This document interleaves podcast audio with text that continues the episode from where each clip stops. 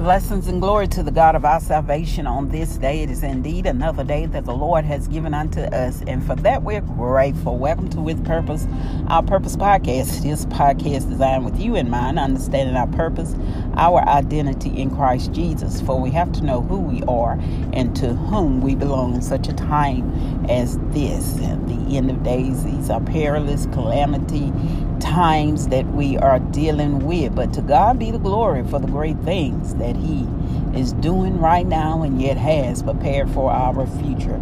For He says, I never, uh, David says, I never seen the righteous forsaken, nor his seed beg bread. And during these times, the Lord is shielding us, hallelujah, from the things seen and unseen that's going on uh, behind the scene. That is the true spiritual warfare, is what we're dealing with. It is just good versus evil.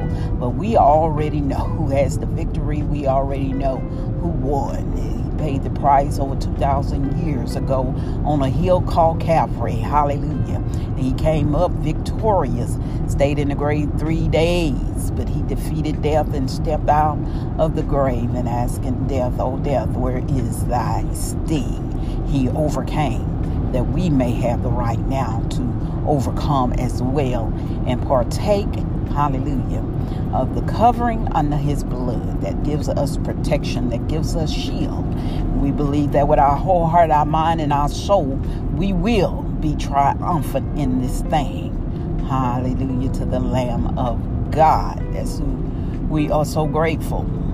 Then when you know who you are without a shadow of a doubt, you are a child of a king. You are a warrior.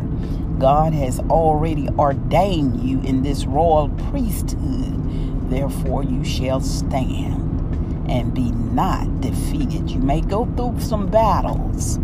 You may uh, lose uh, of where you think you're losing along the way, but the battle has already been won, won and you're just going through the process.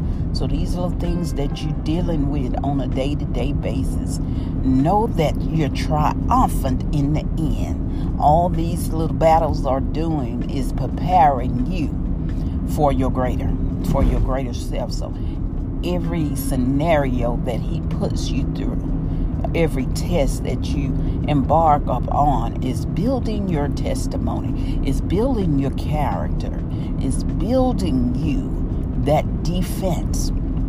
You know how to react. You, it, it gives you that offensive edge, offensive edge to fight off the enemy when he comes for you. As he attacks you, he, he's learning your maneuvers, and you should do the same. As he study you, you study him, and you you learn to look at okay. I dealt with that situation like this before the enemy will change his strategy.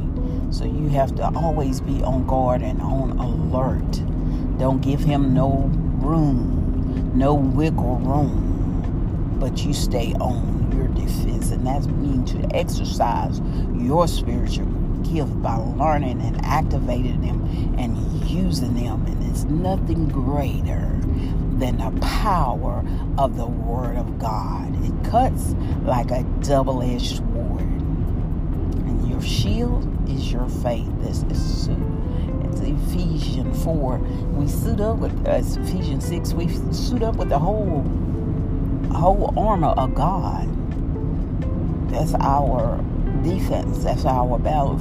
First have the helmet of salvation. And then we put on the breastplate of righteousness. And that is to be in right standing with God. We have the shield of faith in front of us. We have a sword, which is the double edged sword that cuts even to the marrow of the bone. In other words, it cuts going in, it cuts coming out. That word, hallelujah, it separates.